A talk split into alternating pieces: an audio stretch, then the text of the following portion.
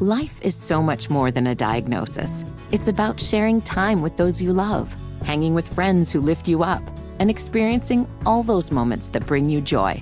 All hits, no skips. Learn more about Kisqali Ribociclib 200 milligrams at kisqali.com and talk to your doctor to see if Kisqali is right for you. So long live singing to the oldies, jamming out to something new, and everything in between. As if the McCrispy couldn't get any better, Bacon and Ranch just entered the chat. The Bacon Ranch McCrispy, available at participating McDonald's for a limited time. Ba-da-ba-ba-ba. Davis steps under center. Gibson and McClendon behind him. Davis with motion by Richard. Will give the ball to McClendon. He leaps. Oh, he doesn't get in. He fumbled the football.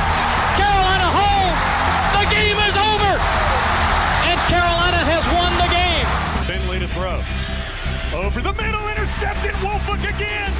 Wolfolk the other way at the 30, the 40. Wolfolk to midfield. Myles Wolfolk with the pick. The heels on the doorstep of an enormous victory. Left side of the line. Hood standing to Williams' right.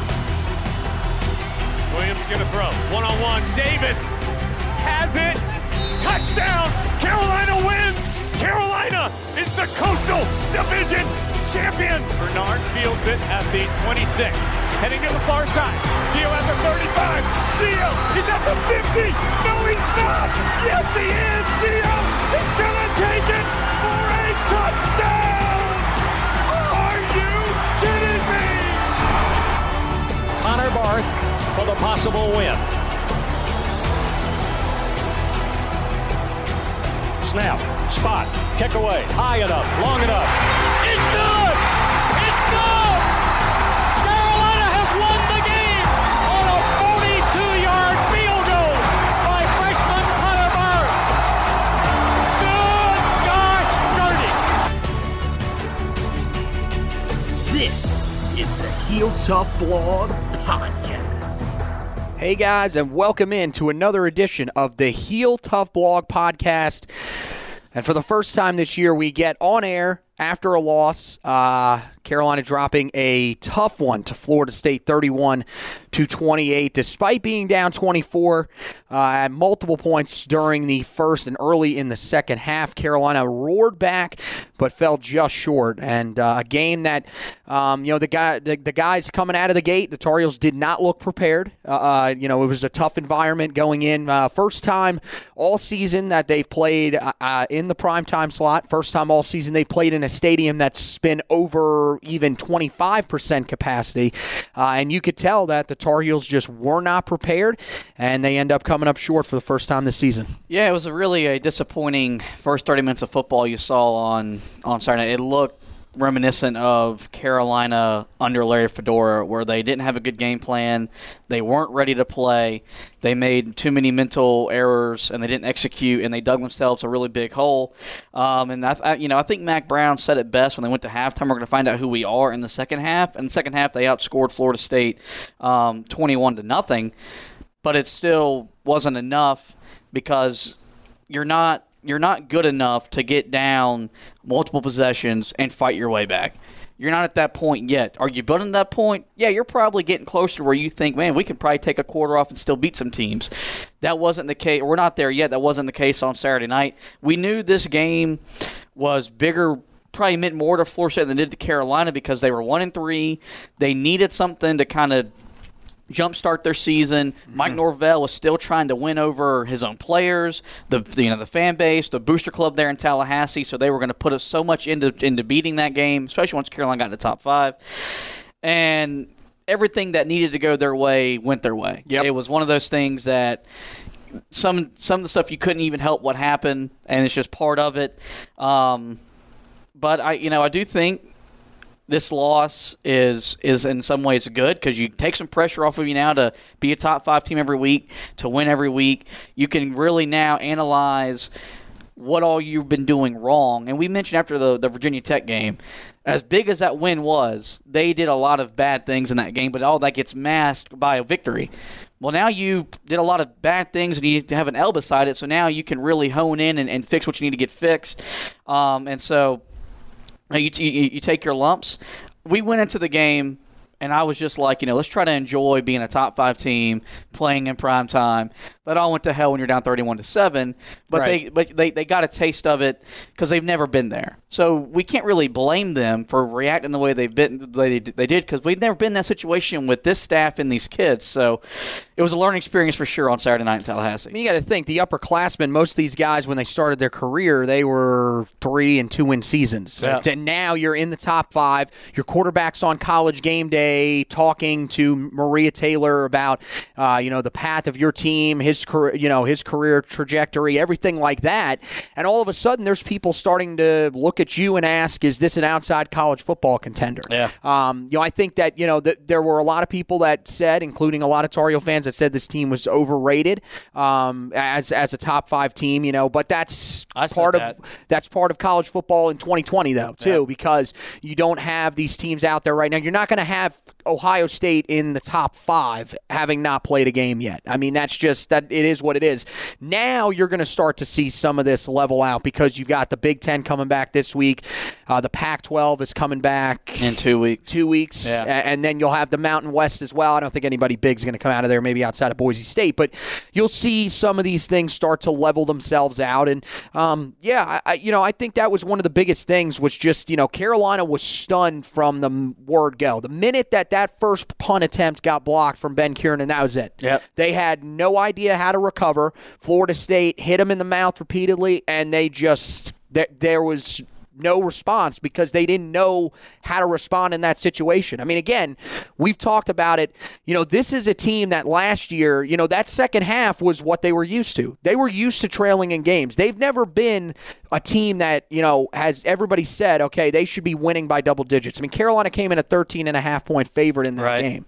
Um, so I, I think it was just, you know, everything combined was just a very bad recipe for Carolina. I, you know, I told you before the game I had a really nervous feeling about it. Just something about the environment, you know, playing Florida State. They feel like they found their quarterback. Everything just came together at the right time for Florida State, and it was a big win. But um, you know, for for uh, Carolina, the first half play calling is one of the big concerns. Um, that was one of the worst game plans I've seen. Now, to be somewhat fair to Phil Longo, your offensive line was horrific for most of the game, pass protection wise, uh, and it's it's hard to draw up a game plan where you're going to throw the ball deep a lot when your quarterback is getting pressure in his face every play. But this was a team that hit two long balls a week ago um, to Dyami Brown. I mean, I get that you're going up against Asante Samuel Jr., who is as good as he was advertised. I mean, he looked fantastic in that game. But Carolina's first half play calling was very conservative. Um, I understand that they wanted to establish the run against a team in Florida State that struggled to run the ball, but it seemed like Phil Longo just completely took the passing game away, especially the deep passing game. And Carolina really struggled to move the ball once they got past midfield in the first half. I said when we previewed the game last week, I thought the game was going to be lost in the practice leading up to it in terms of the preparation. Carolina got out coached top to bottom last Saturday night, from head coach to offensive coordinator to defensive coordinator. Um, this is the problem that we have with Phil Longo, is that last week he called as good a game he's called since he's been our offensive coordinator. Yep, I agree with that. You, you saw the offense that we expected to see this year, the offense that Mack Brown wants to have. You know, when he mentions that Oklahoma style offense, they can run for 300 and throw for 300. You got that against Virginia Tech. And then you come against Florida State, and I get you were able to push them off the line of scrimmage and run the ball. And you've got two outstanding running backs that you want to keep focused, but or not in focus, but involved in, in, in, in the in the game plan. Mm-hmm. But at some point, when you're running as well as you're running, you should be able to throw the ball deep. So what that told me was that there's a lack of trust. It's, either lack of trust in the offensive line, or it's a lack of trust in Sam Howell to make throws down the field, or, it's both. or the wide receivers to create separation, which has been an issue. I But- think that's the bigger thing. I don't think it's Sam Howell they're worried about. The wide receivers have not been able to do their part. Because once again, look at Daz Newsome, four catches, 37 yards, not bad, but he we thought this past week, what we saw against Virginia Tech would carry over. They'd be able to throw the ball short. He just he can't get it open enough to where Sam Howell can throw it to him. He's not going to force a pass and throw an interception. You still, That's the problem. You should still be confident enough to force the ball to Dyami Brown or to Beau Corrales and let them go make plays. Well, they did in the second half to Beau Corrales, and, And Beau did. made made But- made a couple plays. But it's too late. So Oh, the- I agree. The game plan from word go was bad, and this is this is why I think when the season ends, I don't think no matter what Carolina's record is, I don't think Phil Longo will be back. I mean, he uh, Mack Brown fired a special team Mm. coordinator after one year. I think you look at the offense and say, look, you're putting up great numbers, but we got to be better consistently in situational football. They are a bad situational football team whether it's when they get Yeah. in the red zone or when they need to extend that one drive to give their defense a break. They don't know how to execute when execution is required in games like they had on Saturday night when you're not playing right, when you're not you're, when you're not at your best, and you got to be better. And sure, you're going to blame the players, but the staff's got to put them in better situations to make plays. And um, I, I know I've made some comments that is going to, and this is going to piss a lot of people Tar Heel fans off. I need more from Mack Brown on the sidelines. This lack of animation when my team is sucking is infuriating to me. I'm not saying I want him out there every Saturday night blowing his head off and having an aneurysm going Dana Holgorsen. That's not what I want. That's not who he is. But when my team's down 31 to 7 and we're a top 5 team, we're on the road and we're on national prime time, I'm going to chew my kids out. I mean, here's the thing. I, I don't know that he didn't do that. They don't show him on camera the whole game. So to be I- fair, I feel there are moments where he could be getting fired up. Also, it's very hard this year to tell how you know how animated guys are on the sideline. I you said like that with with Mike his- McCarthy, your own your your, your Well, NFL he- head coach. He can't talk because on the his, sidelines. his, his mouth gets in Well, we're we're not we're not going to get into this because But- the hatred for Mike McCarthy might might rival the hatred for the team we're going to preview the game against coming up. But my, my thing is this Mack Brown has a relationship with ESPN. So I feel like if he was to lose his cool, the broadcast people would go out of their way to show Mack Brown losing his cool. I, I mean the okay I, the other thing that I'm going to give him is that I'm assuming that Mack Brown is also the type of guy that thinks if he loses his cool on the sidelines and starts freaking out, it's going to really show the players that we're we're, we're in a bad situation. I think remaining calm is the thing that Mack Brown does best because he uh, he has that that sort of CEO overseer type environment on the team. The rest of the coaching staff does not really hold back from what I've seen. Dre Bly, I saw him a couple of times on the sideline. He was not happy. Um, I, you know, Phil Longo looked disappointed at times. Probably in Um, himself. I mean, but that I you know, I think there are the right guys on the sidelines that are that are getting into these guys and telling them, "Look, this is not what we expect out of our guys right now." I mean, I just think in that situation, you know, if you want to use calculated times to lose your cool, Roy Williams has his times where he's going to finally throw a sports jacket or get his technical foul because he feels like his team needs it. If you didn't think down 31 to 7 was not the right time to have a moment, there to me that's a problem. well, again, the Now, other may- thing, now maybe look he- at look at the timing of when you were down 31 to maybe 7. he lost his mind in halftime. I would uh, the way he was talking coming out of the locker room. I would say so. Now th- there is a difference. Roy is Roy is I think more like us. We're going to want to throw things. We're going to want to yell. We're going to want to scream.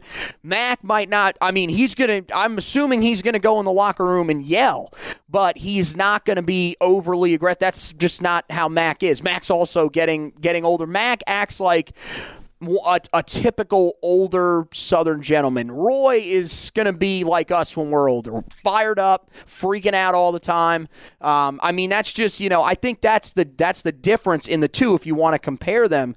Um, but you know, I, I think I'm assuming that in that in that locker room, something something was said because that team looked completely different from the first half in that second half. I don't know if it, it you know it might not all be on the coaching staff. They might have gotten themselves settled down and said, okay, look, we've got to figure out how to do something here. But I think you've got to give credit to the coaching staff for getting them uh, you know, in a position where they could have won the game. That's a game that you could have easily rolled over and just gotten destroyed and bl- and blown away. I'm not here. oh, I'm not here for moral I'm not here victories for either. moral victory. I That was think it's. I think it's an unacceptable first half. I think it's an unacceptable loss. I think you should have won that game because you are more talented than that Florida State team. Um, that Florida State team will probably not be a bowl team. I don't care. I don't think Jordan Travis is that great. I think he's okay. I don't think he's got the greatest arm. Um, there's more problems with the defense for Carolina than I think we realized. Um, and I think you know we'll, we'll kind of parlay this into the offensive line.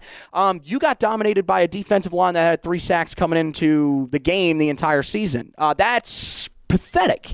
Yeah. I'm going to be honest with you. You came out, you looked great in the game against Virginia Tech. You still looked good run, run blocking. You still had a lot of success there, but you've got to be able to figure out a way to protect your quarterback and not have to rely on a guy like Garrett Walston to stay in and help you every time. Because we saw when Garrett was able to get out in open space, they found him twice for big plays. You need that more often. But right now, your offensive line, you can't trust them to protect your starting quarterback. I don't know what changed from that game against Virginia Tech, team that we talked about. Came in with 19 total tackles for loss, came in with 13 team sacks coming into that game in two weeks, and Carolina dominated them. Now you go up against a team that couldn't buy a tackle for loss in the first three weeks of the season, even playing against a team in Jacksonville State who is a, an FCS program that's maybe uh, slightly you know above average, but they're not a world beater,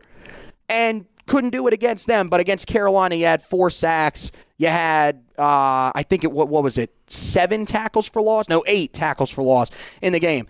You got to be better than that, especially if you want to win these big games coming up. Because if you play like that against Notre Dame or Miami, you're going to get blown out. Yeah, um, they run blocking for them is not a problem. They know how to get you know they, they can blow people off the ball. They can move people wherever they want. Mm-hmm.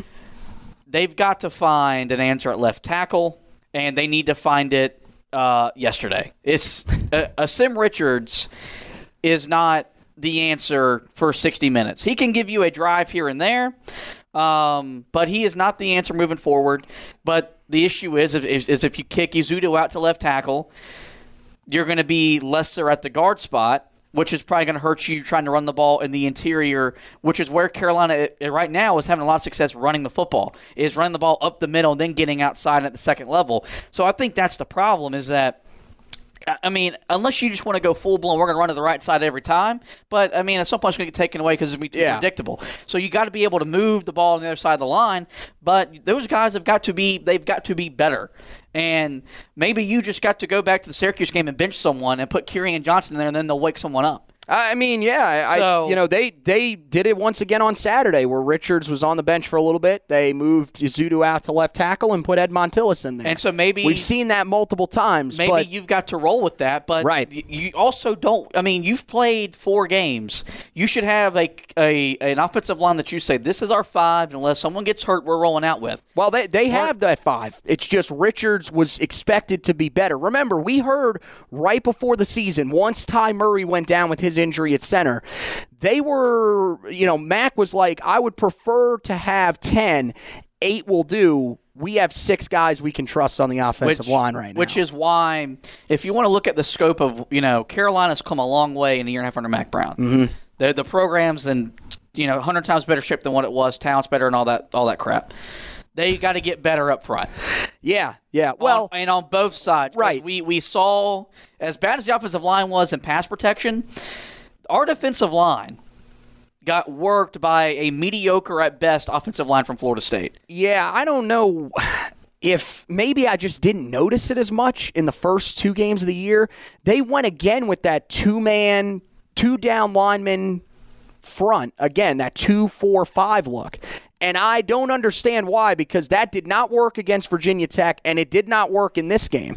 Um, I think I think what it some of it is if you look at the very first touchdown we gave up, tackling played an issue. And Jay Bateman said that Monday in his press conference. got to be better We've got to tackling. tackle better in every situation. And it's everybody. It's your leader, Chazz Surratt, who, Who has had two horrible games Yes. in, in the open He- field. he's looked lately. average the last Yes. few weeks, and I'm not going to f- lose my, my mind on him because He's going to have stretches like him this. being happens. average is It still better than what it could be. right. Um, Remember, he's still only a year and a half from So- being considered a quarterback on your team. So but Carolina is not winning at the line of scrimmage, and Mm-hmm.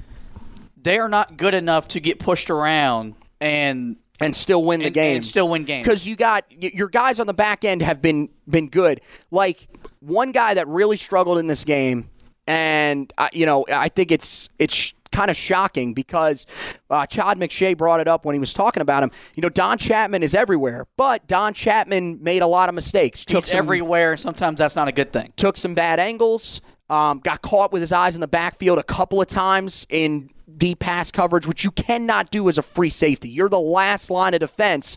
You're not the in the box guy. You've got to be able to take away that middle of the field, which they hit a couple of times on you. I mean, that was the biggest thing about the the, the secondary this year coming in. The depth was great. The talent was great. I'm not saying that Don Chapman's not a great talent. I think that the first three games of the year he played pretty well. Yeah. But he had a tough game on Saturday night against Florida State. And you saw Jordan Travis in the first half had six completions and they went for 182 yards.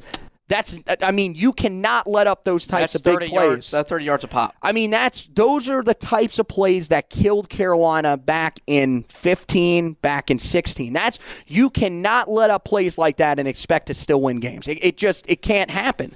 Um, but like you said, one of the reasons that Carolina is in that situation is because they have to blitz more. Why do they have to blitz more? Because their defensive front cannot get the pressure that they need to. Tomon Fox, great start to the season, first two games of the year. But what do we what did we ask of him this year? What did we ask of him last year? Was to be a little more consistent. It's just as of right now, it hasn't been there just yet. You need that as we go along throughout the season. And say, you know, same thing with Tyrone Hopper. He hasn't been bad. Neither one of them have been bad, but they need to be, able better. to get more pressure without having to blitz. Because the more times you have to blitz, the wor- the, the worse situations you're going to put your secondary in because they have to be in one-on-one coverage and The- some guys just can't handle it the whole game The bigger problem when we have to blitz is that you're blitzing Chazz Surratt, which means you're taking him out of the middle of the field where he can still Right. fly around and make plays. That's the biggest issue. And they're they're I mean they're blitzing. It's also you're blitzing a linebacker and a corner. You're blitzing both your linebackers. It's not just we're blitzing one guy Right. to help them out. We're blitzing everybody, and we're expecting everybody to be in cover zero and figure out how to cover guys. And it's just it's not working the way that we're hoping. I don't mind the aggressive blitz calling. I don't mind what you're doing. I mind how often they're doing. it. I mind that when you when it's always Chazz Surratt, he's our best playmaker defensively outside of Trey Morrison. So He's also your best pass rusher at the linebacker But, and position. so that's though. the problem is that you've got to, you may have to sacrifice, maybe understand you're not going to get home every time by sending Gemmel, but you've still got Chazz Surratt who can who can cover up your mistakes. But if you send him every Right. time, Jeremiah Gemmel's not going to hold up and make plays consistently in the open field. That's a Not, fact. not not in coverage. I mean, he's just he's your typical inside linebacker. So- he's a volume tackler. He can get after the quarterback a little bit. He's not great in coverage. Now, he's not as bad as some of the other guys that we've seen, you know, that we saw under Larry Fedora in coverage. But I mean, he can hold his own, but yeah, you're right. He's going up against these athletic tight ends that have been killing us these past few weeks, and it's just it that's not Jeremiah's game. It's just not it and you know they've got to get that figured out. Um, but I, you know, I still think you know the. I'm still going to stick with this. I know they struggled to stop the run again. Jay Bateman brought it up. Running quarterbacks are going to hurt this team all season. That game against Miami at the end of the year is not going to be pretty. That's a game where you're going to have to score early and often Yep. if you want to win that game. Um, but Carolina, I think, you know, when I look at them, I said it last week. I don't think they're as bad as the team that we've seen these two weeks defensively. I don't think they're as good as those teams we saw the first two weeks. I think they're somewhere in the middle of that. But the main thing is you've, I mean, you, you got to hope that Storm Duck can come back at some point. I mean, again, Patrice Rene wasn't bad, neither was Kyler McMichael, but Storm Duck is just a difference maker. I mean, he's a shutdown corner, um, and it would help you with a little more flexibility in your secondary with guys being able to possibly move around to help out.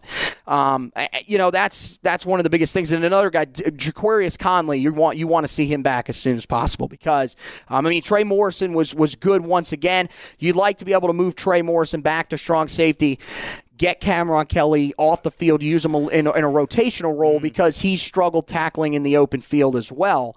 Um, but I mean, you know, the the other big thing that you got to talk about. I mean, look, the defense is struggling.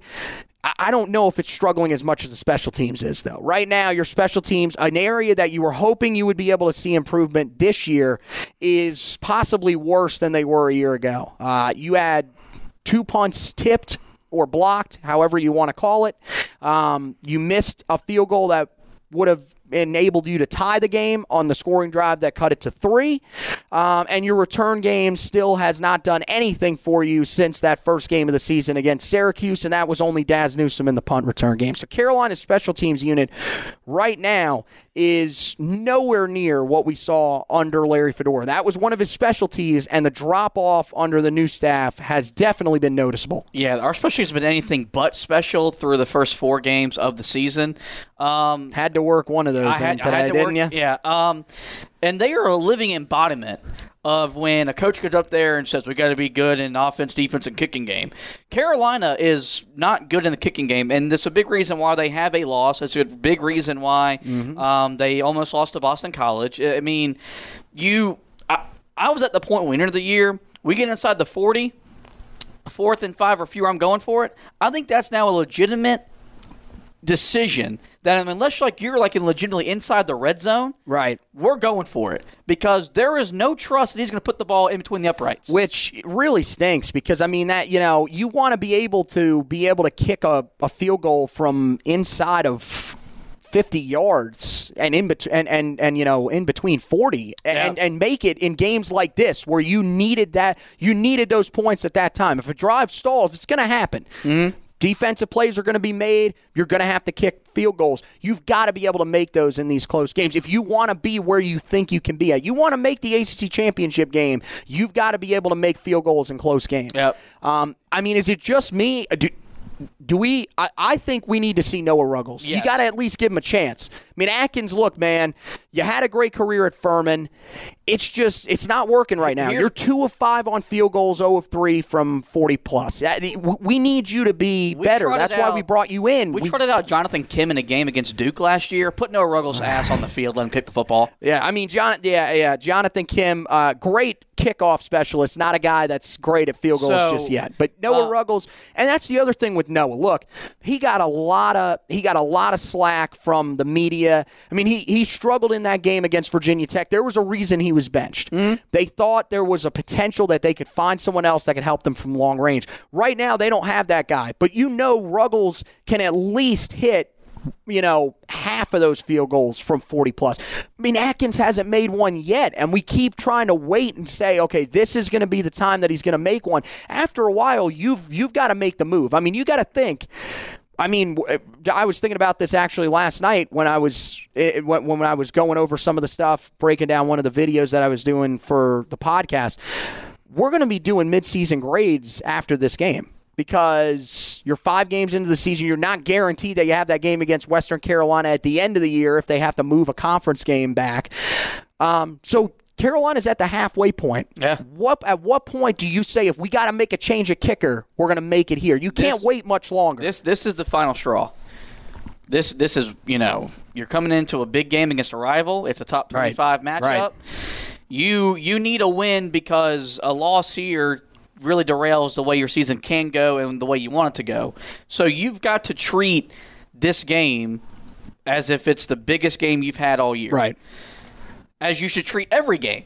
And I think the staff and the and the and the players learned that last Saturday they didn't prepare right. They didn't do the things you got to do Monday through Friday. Which you can't going- butcher them too much because they've never been in that situation. so the players, a learning yes, experience and yes. stuff like that. Mm-hmm. And so now, now they're they're getting to handle adversity in year two under Mack Brown. Last year they always responded very well to it. Um, you had to win the final two games to make a bowl game. They did that, you know, stuff like that. Um, so now we'll see how they respond this year because there is there's uh, there's more expected of this team right now.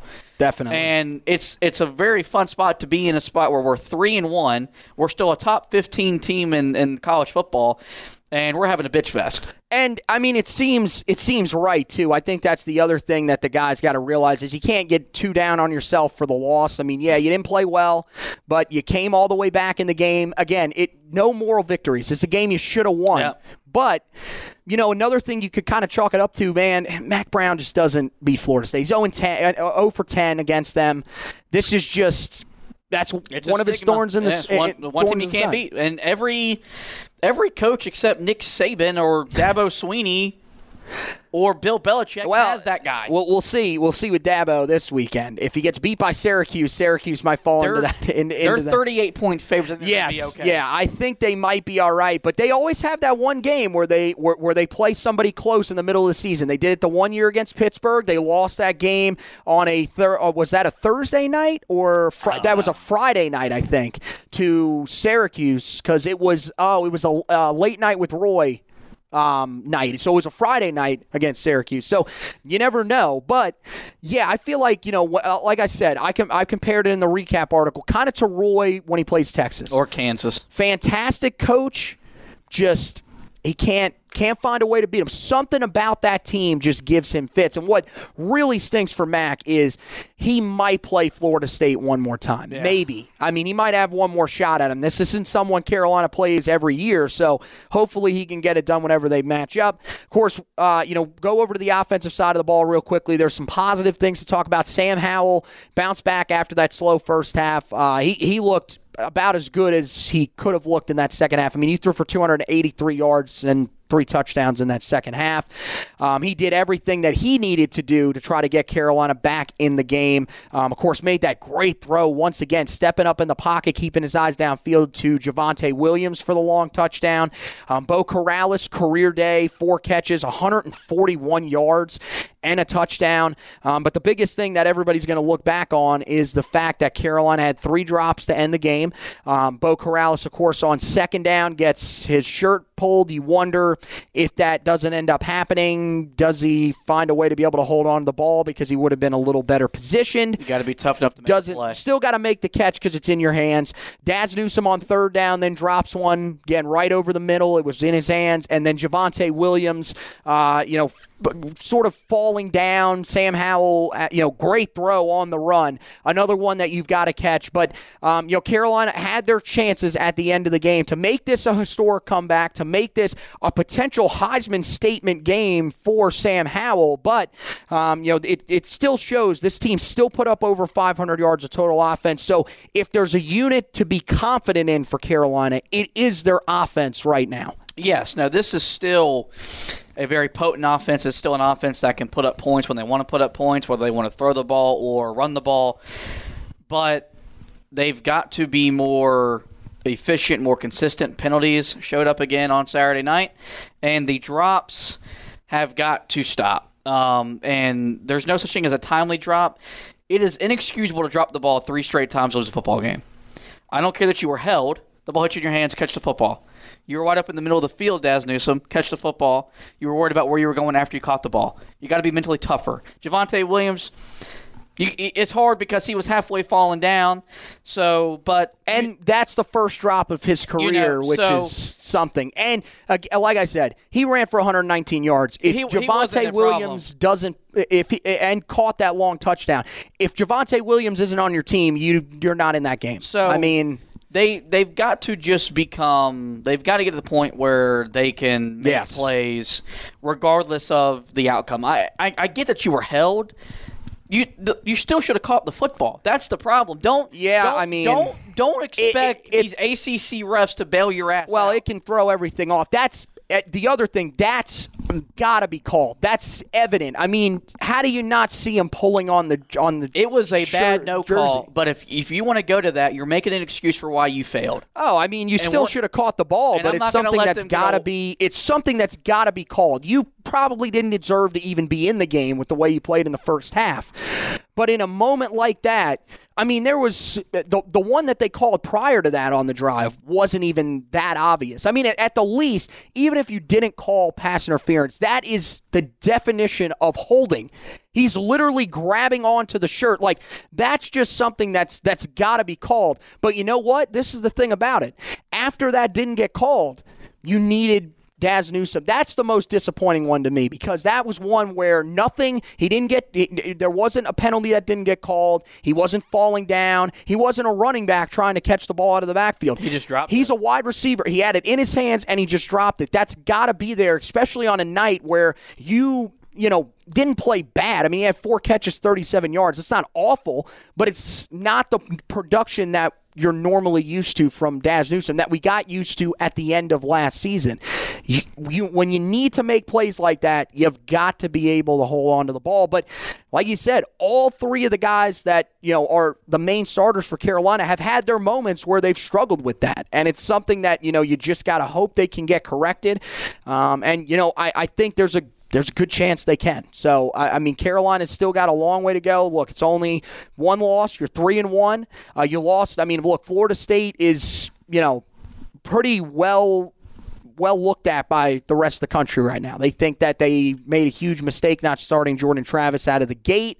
Um, they still feel like they have a lot of talent there. So this isn't a loss. This is not a loss on your resume that puts a nail in the coffin for you if you're trying to hold out any hope that you can make the college football playoff or the, the biggest thing that they've got to realize is look, one of your main goals coming into the season was to make the ACC championship game. That's still achievable. One conference loss, you control your own destiny to do that. Everybody that's ahead of you, besides Clemson, you play. And yep. again, we are assuming that Clemson's going to make it. They won seventy-three to seven in a ACC conference game on the road. Yeah. So we're just take care of the business that's in front of you, and you can still make it to, to, uh, to Charlotte to play Clemson later on in the year. I think, uh, you know, look, I, I personally, I don't think they're going to really have that much of an issue with that. I think you've got the right coaching staff that's been through a lot. You know, you got a lot of guys that have been all over the country.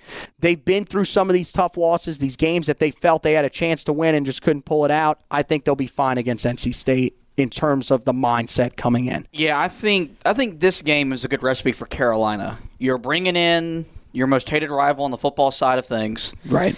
Mack Brown was essentially hired to reestablish order within the state as a recruiter and as a coach.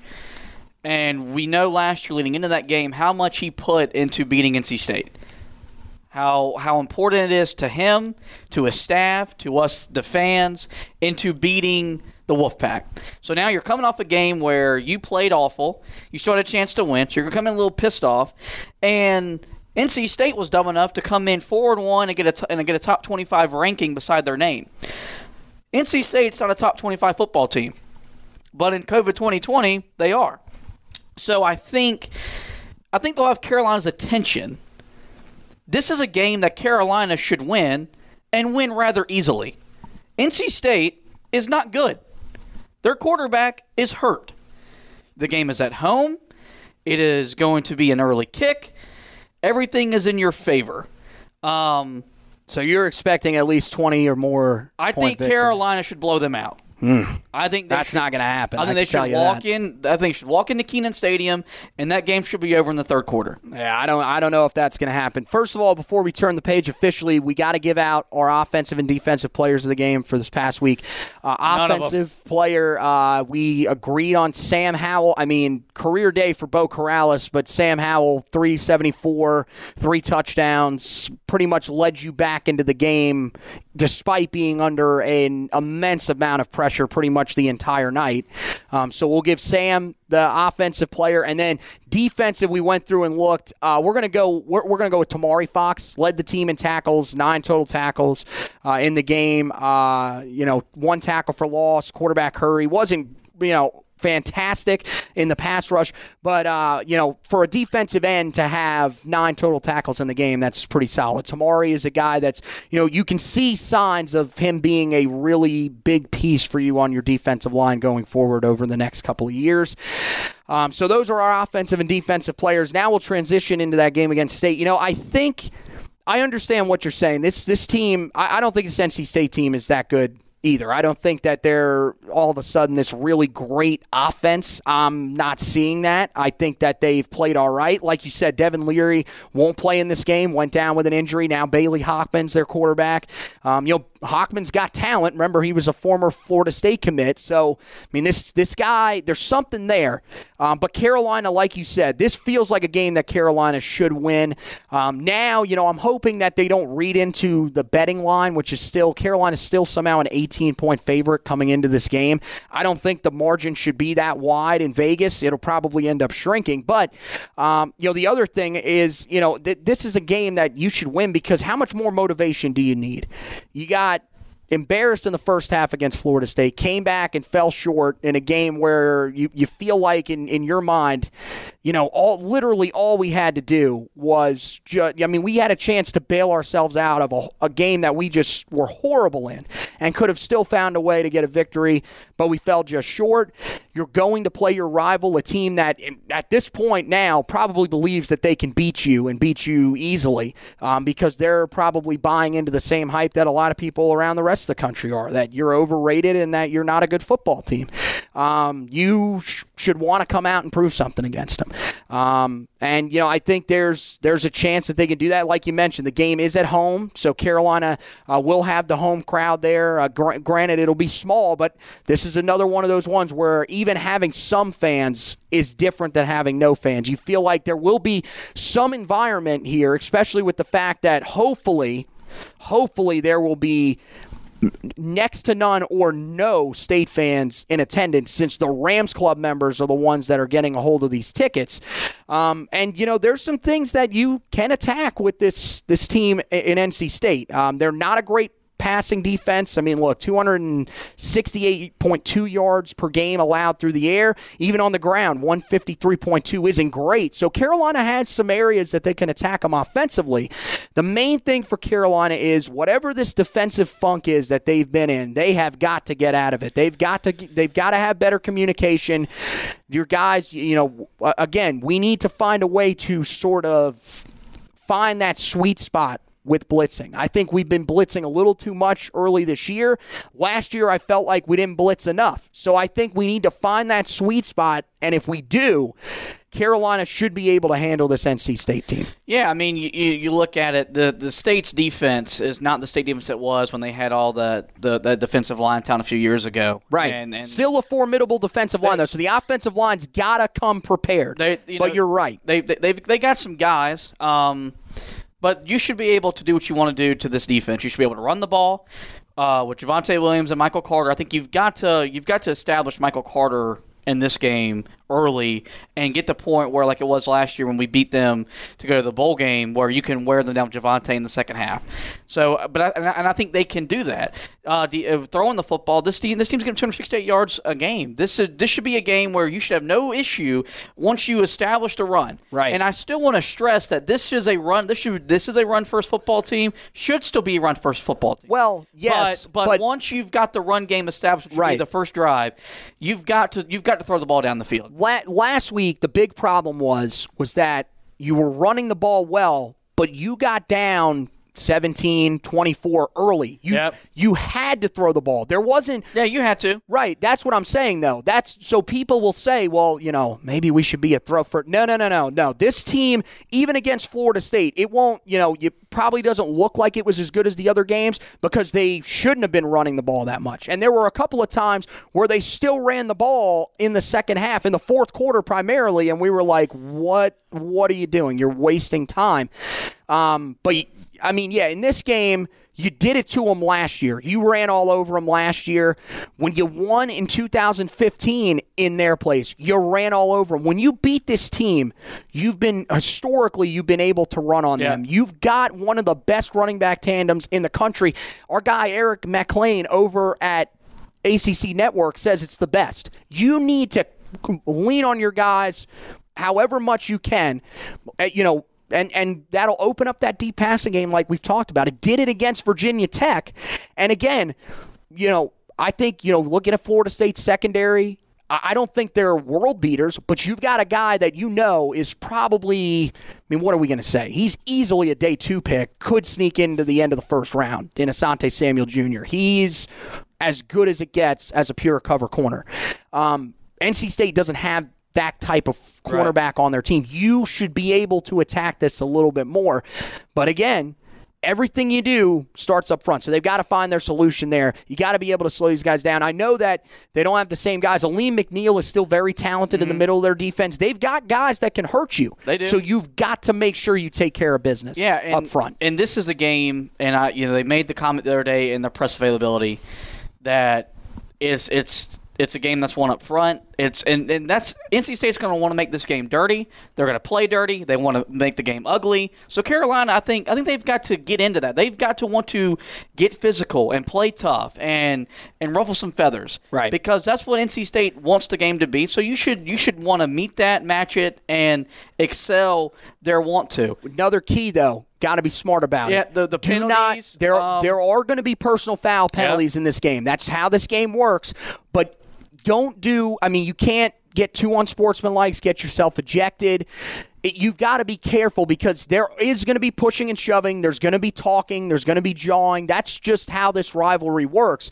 But you've got to be smart about it because you don't want to give extra opportunities and put yourself in a bad situation if you don't have to. And uh, I think defensively, if this quarterback can come in and have success, I think we'll have to have a legitimate discussion about the state of the defense because mainly the defensive line too because you should be able to get after him Mm-hmm. in this game that should be one of your main goals again not only and, and it's not just because you're you're strategically blitzing you can do that at times your front four should be have able to, to create- be better They and they've to got to be able They should be able to create consistent pressure Right. on Saturday to where we're not sending Chazz Surratt and whatever defensive back we right want to send. and to this isn't. Hendon Hooker this isn't even Braxton Burmeister or Jordan Travis Bailey Hockman is not a running quarterback. So you you should be able to pin your ears back a little bit and get after him. Now, you don't want to leave it completely open where if he's got 10 yards of open space, he can easily just take it into the end zone, but you need to make this a game where you you pin your ears back in that front four, Tomon Fox, Tamari Fox, Tyrone Hopper, Jaleel Taylor, Raymond Vohasek, those guys, and go after the quarterback and get there.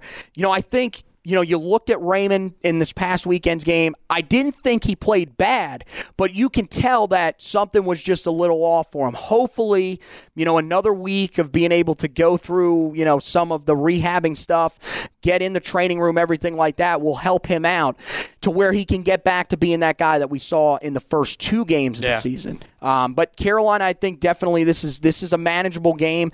Um, you know, I think uh, you know that, that we we talked about it. You know, defense wise, the other thing is is your secondary. You've got to be able to find the right combination of guys back there. I don't know if Trey Morrison needs to play more safety. You want to keep him in the nickel, whatever. Um, Cameron Kelly, I think, has really struggled though. You've got to take pressure off of your safeties right now. They're having trouble with you know tackling in open space, and that's the other big thing. Got to tackle in this game. Yeah. This team has two running backs that are over 300 yards. They are going to run the ball on you Mm-hmm. when you have a chance to drop them. Because again, it's very similar to the South Carolina game, first game of last year. You're there, you're picking the right gaps, They're just not finishing. not finishing the tackles you need to. So Carolina, um, we'll, we'll end up making our prediction here. Carolina, of course, against State. It is a 12 o'clock kickoff on ESPN. Yeah, ESPN. Yeah, I always get it confused because they've been moving stuff around all year. Um, so you know, I guess I'll start in this one. Look, uh, Carolina, you, you got to take this game seriously. Don't think that this NC State team is overrated, whatever. Because if you do and you take them lightly, they will beat you. That's how rivalries work. Carolina's got to come prepared. But I think, look, this is a bad situation for State coming in. Carolina is God, they are going to come in pissed off that they lost that game to Florida State. They didn't look the way they should, and even still had a chance to win and fell short. Um, you're going up against a rival. This is the first time this year Mack Brown has stressed that rivalries are extremely important in this state, not only for you guys on the field before recruiting. And, you know, this is a game where if you lose, you're probably out of ACC championship contention, you'd think. So, Carolina, in order to stay on track for the goals that they have, need to win this game. I think everything piles up well for Carolina in that perspective. I think it's a little bit closer because this is how these rivalry games usually go, but I think Carolina pulls it out. I'll give them the victory over NC State 34 to 24 in Kenan Stadium on Saturday. Yeah, Mack Brown said uh, we learned a lot about who we were in the second half of the loss on Saturday in Tallahassee. I think we're going to find out what this team is even more so this Saturday. And I think you're going to see a team that can respond to adversity. They're not going to go through the same mistakes where they didn't take an opponent seriously. They're going to come in better prepared, ready to execute. And I mean, look, part of it is that I just hate NC State. Well, you, if you pick against NC State, Zach Hubbard is the new co-host of the podcast. Well, yeah, you no. are replaced. That is, I- you are not allowed to pick State or Duke on the podcast. I would I would never pick State. Um, I would I would die before I did that. You also just said that Carolina should easily cover the spread they and should, dominate. and. I, I think they will. I think I think this game will go 38-17 Carolina, and Okay. I think I think we'll come out of this feeling like okay, we got a loss, we catch our breath, and now you're four and one. And you've got six games to make a run at this thing, and you've got a favorable schedule up until the end of November and the first week of, of December to figure all this out. And I, I, and so that's when we look at it. NC State is Carolina's best recipe to get something, a, a bad feeling out of their mouth, whether it's on Yeah. the football field for Roy Williams. Last year they were 10 and 17. They beat State to to end a seven game losing streak. This is what we do. Mack Brown understands that beating them is very important to everyone that is, is involved with Carolina, whether you're a player, a coach, a fan, a recruiter, whatever. We want to beat their ass, and I think they will on Saturday, 38 to 17. I don't want to hear this crap. that NC State's good. They're not good. Dave Doeren's a chump. They're overrated, and I think we'll send the message that this is a Tar Heel state.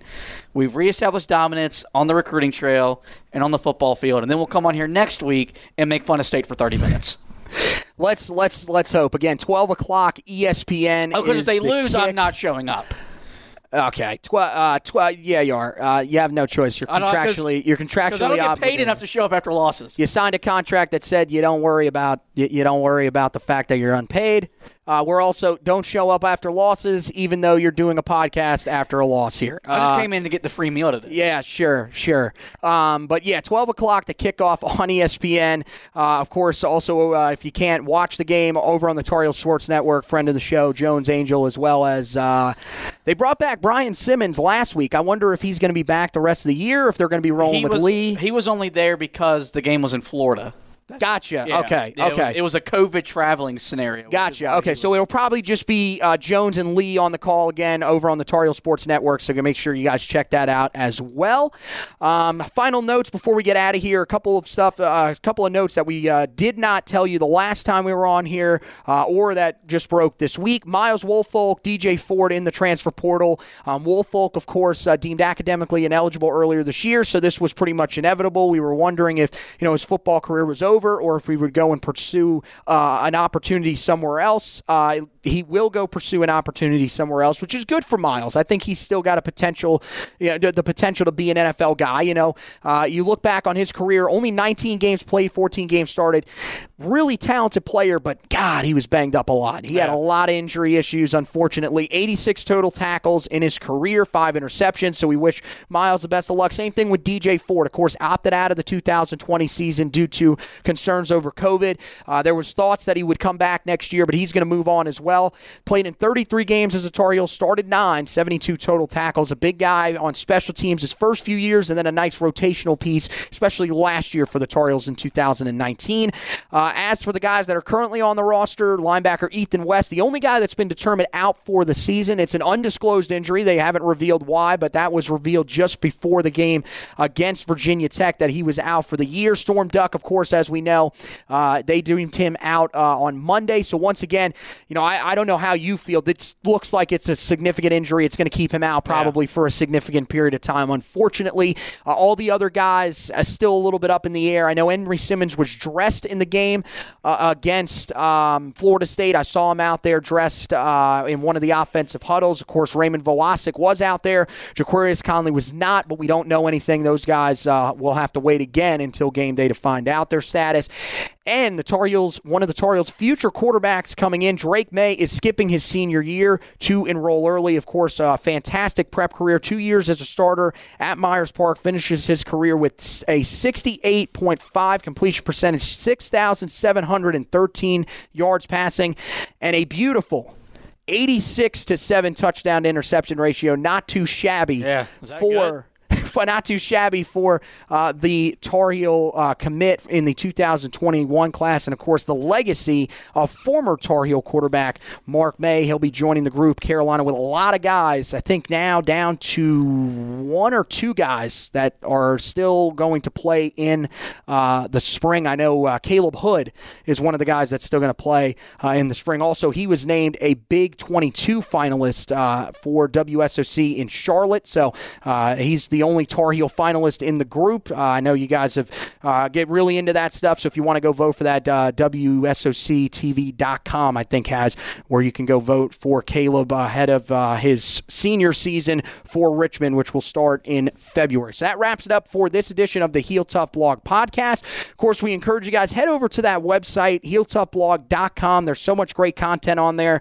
Uh, we have the stock report. Uh, look, there are some guys definitely trending down, but there are also a couple of guys in there that are trending up. So go see who's trending up after this past week as we head towards NC State. Also, got the trench report from the game, a little bit of a deeper dive on that offensive and defensive line, the struggles that they've had so far this season, and especially this past week against Florida State. Josh took care of that. And then, of course, you can also go back, read the recap of what we learned from this game against Florida State and how Carolina can build on it going forward. We're going to have you covered with the NC State preview. That should be up on the website right now. You guys can go ahead and read that. And then, of course, after that, same thing that I just read off to you, but in the reverse order. It'll be the recap on game night, trench report will come out on Sunday, and then the stock report will come out on Monday. All that stuff for you guys before uh, we'll eventually turn our focus after that to uh, the game on Halloween night against Virginia. Carolina is hoping to get themselves back on track, though, and uh, if they do or don't, we'll have you covered on the website. Also, basketball starting to close in here. There's going to probably be some schedule news that's going to be released, you'd think, here in the next couple of weeks, uh, maybe a couple of days, even, we're hoping. Uh, everything on the basketball front is covered on the website. Skyy Clark, uh, guy in the 2021 class, yes, is committing uh, sometime. Wait, is committing tomorrow? Yeah, it's Thursday. They, it'll already be committed by the time the right. Okay, so that uh, article should be up on the website right now. You guys can go read that, whether or not he committed or not. We've got you covered on that front. Um, all sorts of great stuff you guys can go check out there. As for the podcast, for you guys that are watching us, make sure you like and follow the page at the top of the page. The thumbs, the thumbs up. Make sure you click on that. That'll uh, make sure that you like the page so that you can get notifications every time that we are going to have a new edition of the podcast. It'll tell you right in there that we're going to premiere a video. It'll also tell you when the video starts so that you guys can tune in as well. And of course, uh, make sure to leave any comments that you guys have. We greatly appreciate it. We'll be in there watching uh, with you guys so we can always comment on stuff if you have any questions or anything like that. Um, and then uh, for the people that are listening to the podcast, whether you're re- listening to it on Apple Podcasts, Google Podcast, Spotify, wherever you listen to. Make sure you subscribe so that you don't miss any of the editions of the podcast. And also, we'd love if you could rate and review the podcast because it not only helps us with a little bit of constructive criticism, but it also helps to move the podcast up the rankings so that some of the Tar Heel fans who haven't found the podcast just yet can track it down. But want to thank Josh for co-hosting with me. Want to thank you guys for watching and listening. And as always, go to Hell State and go Tar Heels.